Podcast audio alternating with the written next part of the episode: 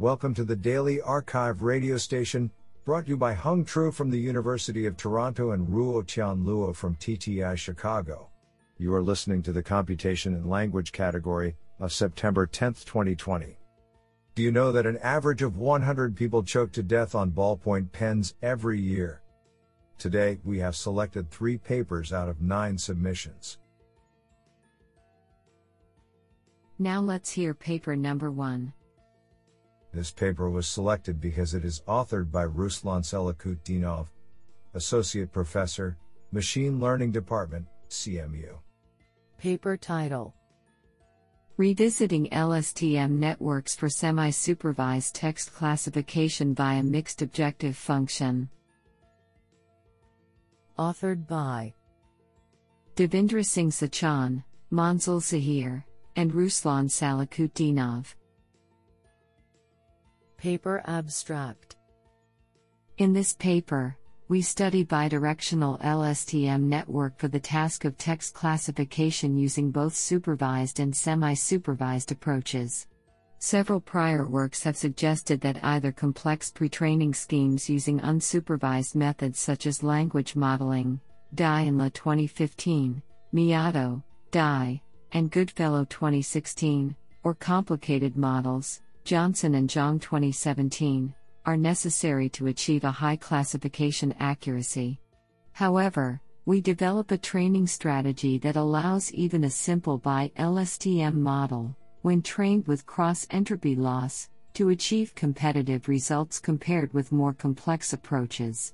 Furthermore, in addition to cross entropy loss, by using a combination of entropy minimization, adversarial, and virtual adversarial losses for both labeled and unlabeled data, we report state of the art results for text classification task on several benchmark datasets. In particular, on the ACL IMDb sentiment analysis and AG News topic classification datasets, our method outperforms current approaches by a substantial margin. We also show the generality of the mixed objective function by improving the performance on relation extraction task. What an interesting paper! Now let's hear paper number two. This paper was selected because it is authored by Sendhil Mullainathan, University of Chicago.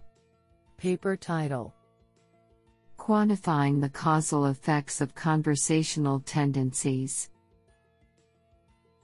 Authored by Justine Zhang, Sendhil Mullainathan, and Cristian Danescu Niculescu Mizil. Paper Abstract Understanding what leads to effective conversations can aid the design of better computer mediated communication platforms. In particular, prior observational work has sought to identify behaviors of individuals that correlate to their conversational efficiency. However, translating such correlations to causal interpretations is a necessary step in using them in a prescriptive fashion to guide better designs and policies. In this work, we formally describe the problem of drawing causal links between conversational behaviors and outcomes. We focus on the task of determining a particular type of policy for a text based crisis counseling platform, how best to allocate counselors based on their behavioral tendencies exhibited in their past conversations. We apply arguments derived from causal inference to underline key challenges that arise in conversational settings where randomized trials are hard to implement. Finally, we show how to circumvent these inference challenges in our particular domain, and illustrate the potential benefits of an allocation policy informed by the resulting prescriptive information. I think this is a cool paper. What do you think? Now let's hear paper number three. This paper was selected because it is authored by Richard Socher, Chief Scientist at Salesforce. Paper title Central Yupik and Machine Translation of Low Resource Polysynthetic Languages.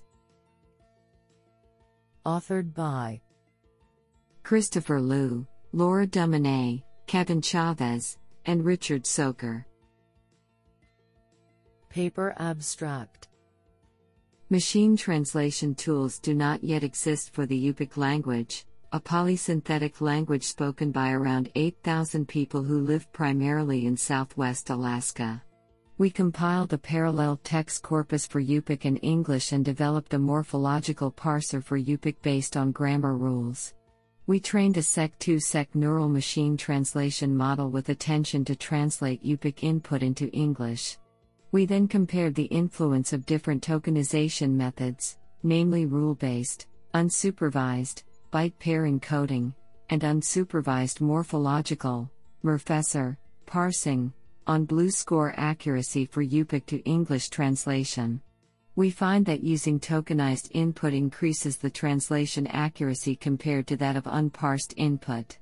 Although overall Morfessor did best with a vocabulary size of 30k, our first experiments show that BPE performed best with a reduced vocabulary size. This is absolutely fantastic.